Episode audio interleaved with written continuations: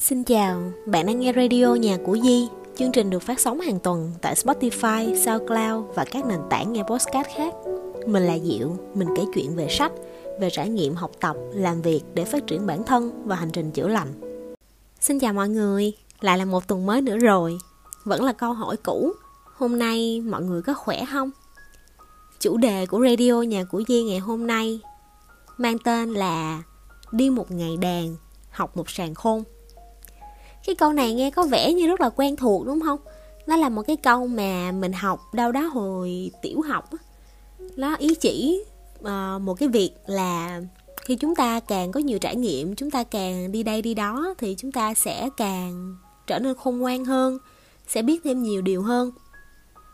Tự nhiên hôm nay là khoảng đâu đó đầu tháng 1 mình lại bất giác nhớ về những cái khoảng thời gian hồi còn là sinh viên mình có dịp được đi khắp nơi được đi uh, hàn quốc nhật bản singapore thái lan và sau đó là mỹ. Còn hai năm gần đây thì do covid cho nên là mình cũng không có đi đâu và cũng không có đi đâu trong nội địa hết á cũng chỉ toàn ở trong thành phố không à. Rồi những ngày gần đây cái mình thấy đường bay bắt đầu mở trở lại rồi những cái chuyến bay thương mại nó cũng bắt đầu mở thì nó làm cho mình nghĩ đến một cái việc là cái việc đi du lịch á, dần dần nó trở thành một cái phần rất là quan trọng trong đời sống của con người. Và càng ngày mình càng thấy cái câu đi một ngày đàn học một sàn khôn nó đúng đắn. Bởi vì hầu hết những cái điều quan trọng mà mình học trong trường đời á, là những điều mà mình học từ những chuyến đi xa. Không biết mọi người thấy như thế nào, chứ riêng bản thân mình á, mình cảm thấy cái chuyện mà mình học uh, chuyên môn nè. Mình học kiến thức từ trong trường cấp 3, trường đại học hoặc từ sách vở. Nó là một phần quan trọng nhưng mà có một phần khác trong cuộc đời mình nó quan trọng hơn.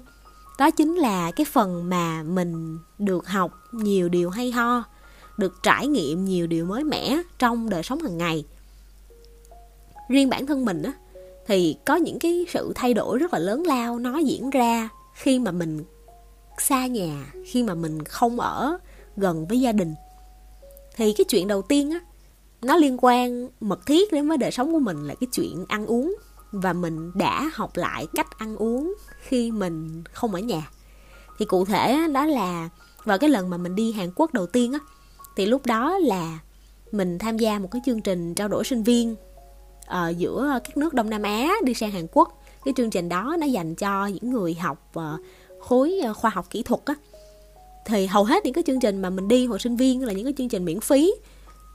À, sẽ có một vài cái chương trình nó yêu cầu mình là sẽ phải tự mua vé máy bay. Nhưng mà việc ăn ở và đi học thì người ta sẽ lo cho mình.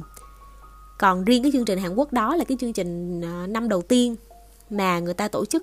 Thì cái học bổng đó nó cũng liên quan đến cái học bổng chính phủ và cái chương trình trao đổi hè đó nó cũng là một dạng để giới thiệu cho uh, sinh viên của các nước Đông Nam Á biết rằng là chính phủ Hàn Quốc đang có một cái chương trình học bổng dành cho thạc sĩ hoặc là tiến sĩ sau khi mà tốt nghiệp đại học sang Hàn Quốc học. Thì lúc đó mình đi cái chương trình đó trong vòng 6 tuần. Thì khi mà mình còn ở Việt Nam á thì mình là một người hơi kén ăn một chút xíu. Mình tự nhận bản thân mình là một người khá khó tính vào cái thời điểm đó và khó tính nhiều trong cái chuyện ăn uống. Ví dụ như mình sẽ ờ, không thể ăn món này, không thể ăn món kia. Ví dụ như nếu mà mình đi ăn hồi lúc mà mình học đại học á, mà mua cơm hộp để ăn á thì mình chỉ toàn ăn thịt kho trứng thôi.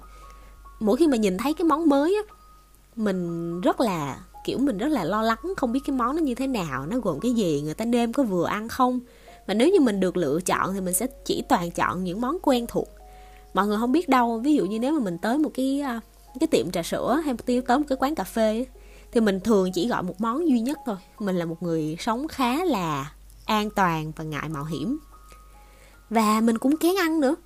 Mình rất là ít ăn rau, rất là ít ăn trái cây vào cái thời điểm đó nha. Và mình chỉ ăn một số những cái loại thịt cơ bản thôi, ví dụ thịt heo và thịt bò. Thịt gà thì cũng có nhưng mà cũng không nhiều lắm cho đến khi mà mình đi Hàn Quốc á, mình tham gia cái chuyến đi đó thì mỗi ngày á, tụi mình được phát cái phiếu ăn cơm ở trong căng tin của trường á. Thì mình sống ở trong ký túc xá của trường đại học luôn. Trưa và chiều thì mình được phát những cái phiếu cơm. Thì cái phiếu cơm đó tức là mình sẽ ờ, cầm cái phiếu cơm cái mình bước vào trong căng tin rồi cái mình ờ, đưa cái phiếu cơm đó vào trong một cái cái thùng. Rồi xong rồi mình sẽ cầm một cái khay. Thì tùy vào cái ngày hôm đó ờ, căng tin nấu món gì thì cái căng tin trường của mình cũng là một dạng kiểu ờ, thích gì múc đó. Nhưng mà là múc có chọn lọc tức là ngày hôm đó người ta sẽ có ờ, hai uh, ba món bốn năm món gì đó. Thì mình cầm khay mình bước vào và mình múc những món ở căng tin lúc đó thôi. Nó sẽ có những cái món rất là lạ. Ví dụ như nó sẽ có món ờ, thịt heo chiên ăn với sốt rồi đôi khi nó sẽ có những cái món uh, miếng trộn những cái món hơi uh, bún trộn hơi lạnh lạnh rồi uh, kim chi canh kim chi canh giá, canh rong biển, rồi vân vân cái kiểu mà những món mà mình chưa từng ăn ở Việt Nam. Thì lúc đó mình thật sự á, thật sự đối với sinh viên mà như mình, mà khi đi sang một một nước ngoài á, thì thường mình sẽ không có điều kiện để mang theo nhiều tiền để có thể dùng tiền đó mà tự ăn những cái món mình thích. Và như mọi người cũng biết đó là vật giá ở một cái thành phố lớn ở đất nước Hàn Quốc thì nó cũng không có rẻ cho nên là mình sẽ phải chọn ăn căng tin thì cái suất ăn cơm ở căng tin lúc đó mình nhớ đâu cái phiếu đó là bốn nghìn hay bốn ngàn rưỡi won gì đó. Tầm tiền Việt là khoảng ờ, tám chục hoặc là chín chục nghìn. Thì khi mà mình bước vô sẽ có những ngày những cái món rất là khó ăn những cái ngày nó nấu canh canh giá. Những cái canh mà có những cái loại rau mà ở Việt Nam mình chắc chắn mình không ăn rồi. À hồi đó mình còn không có ăn giá nữa. Mình ăn phở là sẽ bỏ giá ra nè không ăn khi mà mình sang đó, nếu mà mình chọn không ăn thì chắc chắn mình sẽ đói. Mà mình sẽ đói thì chiều đó mình không đi học được. Hoặc là tối đó mình không ngủ được. Mình sẽ không còn lựa chọn nào khác ngoài việc là người ta bán món gì thì mình sẽ ăn món đó. Thì mình tập ăn dần. Thì đó cũng là cái lúc mà mình nhận ra được là thật ra mình có thể ăn đủ thứ và mình có thể ăn đủ chất. Chứ mình không nhất thiết phải bỏ món này, bỏ món kia. Đó cũng là lúc mà mình thay đổi cái thói quen ăn uống. Mình còn nhớ là khi mà mình mình đi sang Hàn Quốc cái năm đó đó là lúc đó nó có cái dịch uh, MERS á. Ở bên Hàn Quốc á, cũng một dạng dạng giống như SARS-CoV á nhưng mà lúc đó nó không có nghiêm trọng lắm. Thì lúc mà mình sang đó là bên đó vừa hết dịch. Nhưng mà khi mà sang đó thì mình cũng hơi lo lắng cho nên mình định là sẽ phải bổ sung uh, vitamin C rồi bổ sung trái cây.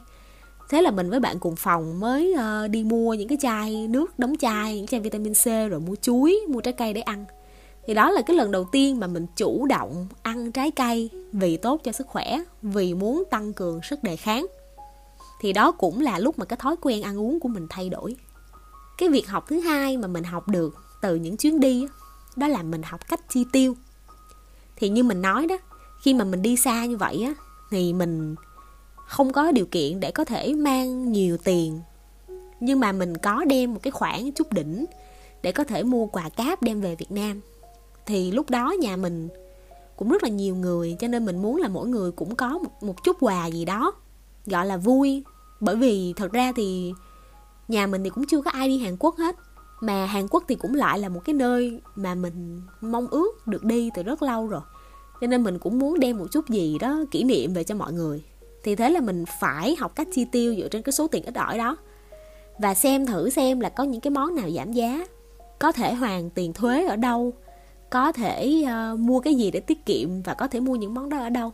Thì cái khoảng thời gian mà mình ờ, sinh hoạt ở bên đó trong vòng 6 tuần á thì mình làm sao phải uh, chi tiêu cân đối dễ sẻ trong khoản tiền mà mình mang qua.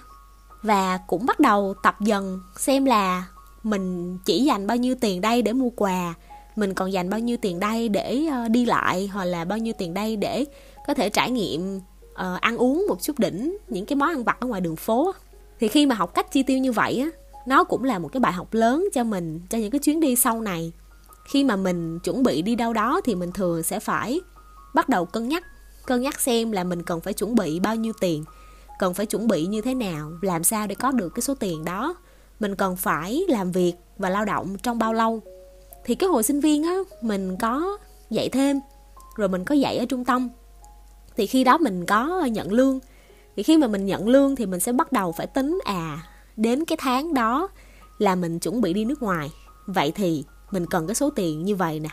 Để có được cái số tiền như vậy nè, thì mình sẽ cần phải lao động trong bao nhiêu tháng nữa, khoảng bao nhiêu và mình sẽ có thể kiếm được bao nhiêu để đủ được cái số tiền đó hoặc có thể làm thêm cái gì đó. Thì chính nhờ những cái lần mà mà đi như vậy thì mình quan tâm nhiều hơn đến cái thu nhập của mình, quan tâm nhiều hơn đến cái số tiền mà mình phải chi ra thì cái thời đó nó cái số tiền đó, nó chỉ vài triệu thôi nó cũng nhỏ thôi. Nhưng mà mình còn phải cân đo đong đếm nhiều lắm. Mình còn nhớ lúc đó là nhiều khi á, mình muốn đi mua sách á mà mình cũng phải nói là ờ à, bây giờ tháng này mình mua 200 nghìn tiền sách rồi. Thì à, coi như là bây giờ không mua được nữa. Thì phải mấy tháng sau mới mua. Đó những cái chuyện chi tiêu nhỏ nhặt như vậy á nó cũng đến từ những cái chuyến đi. Khi mà mình đi xa thì mình mới có điều kiện để mà suy nghĩ xem là bây giờ mình sẽ tiêu tiền như thế nào và mình kiếm tiền ra làm sao.